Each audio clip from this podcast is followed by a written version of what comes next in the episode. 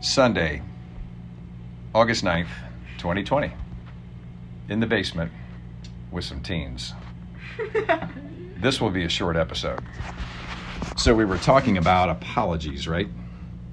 Right. Yes. Right.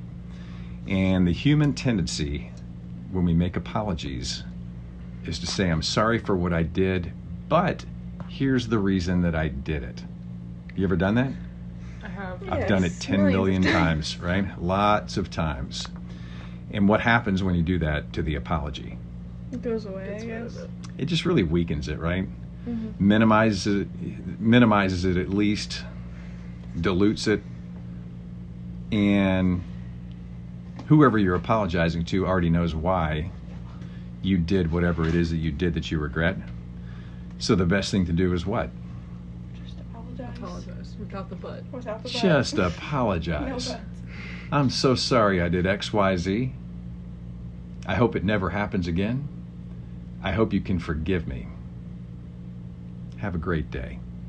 Mhm. Because they already know what the butt would have been. Make sense? Period.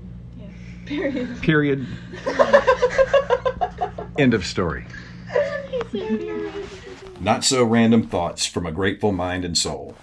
Hopefully, with a dose of pragmatically positive perspective and prognostication that may or may not be of use somewhere else in the universe.